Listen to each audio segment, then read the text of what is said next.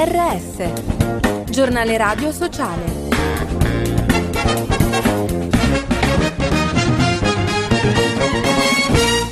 Bentornati all'ascolto del giornale radio sociale. In studio Giuseppe Manzo, Ferma il gelo. È la campagna di UNHCR per sensibilizzare l'opinione pubblica sulla sofferenza vissuta dalle persone in fuga dalla violenza e per aiutare i rifugiati di Afghanistan, Egitto, Giordania, Iran, Libano, Pakistan, Siria e Ucraina a superare i pericoli dell'inverno rigido.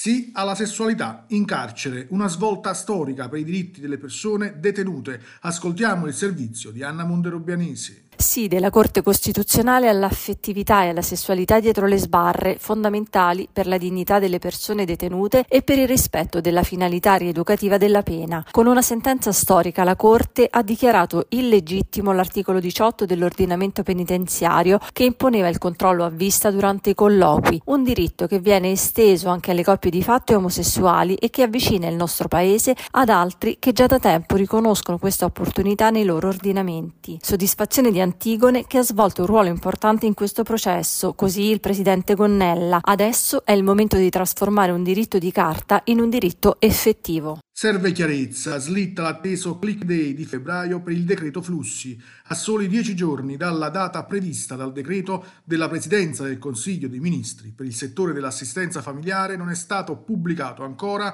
nessun aggiornamento, lo afferma il Presidente di Associazione Sindacale Nazionale dei Datori di Lavoro Domestico Andrea Zini.